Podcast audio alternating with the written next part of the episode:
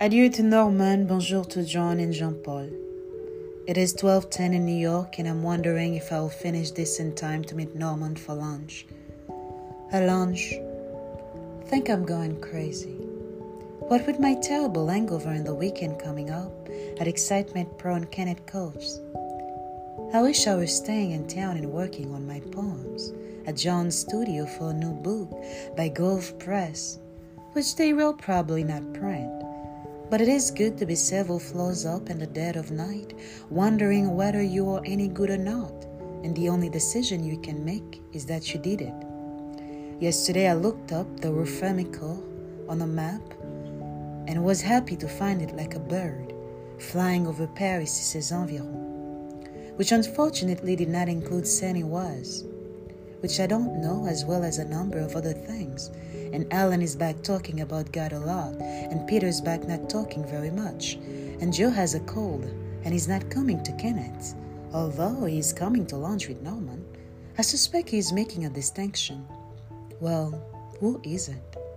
I wish I were reeling around Paris instead of reeling around New York. I wish I weren't reeling at all. It is spring, the ice is melted, the Ricard is being poured. We are all happy and young and toothless. It is the same as old age. The only thing to do is simply continue. Is that simple? Yes, it is simple because it is the only thing to do. Can you do it? Yes, you can because it is the only thing to do. Blue light over the Bois de Boulogne. It continues. The sun continues. The Louvre stays open. It continues. It hardly closes at all.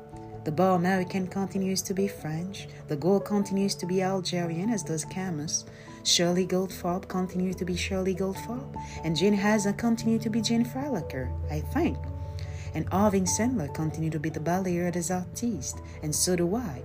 Sometimes I think I'm in love with painting. And surely the Piscine Deligny continues to have water in it, and the Flore continues to have table and newspaper and people under them. And surely we shall not continue to be unhappy. We shall be happy but we shall continue to be ourselves. Everything continues to be possible. René Char, Pierre Reverdy, Samuel Beckett, it is possible, isn't it? I love Verdi for saying yes, though I don't believe it. Read by Jennifer Ritter.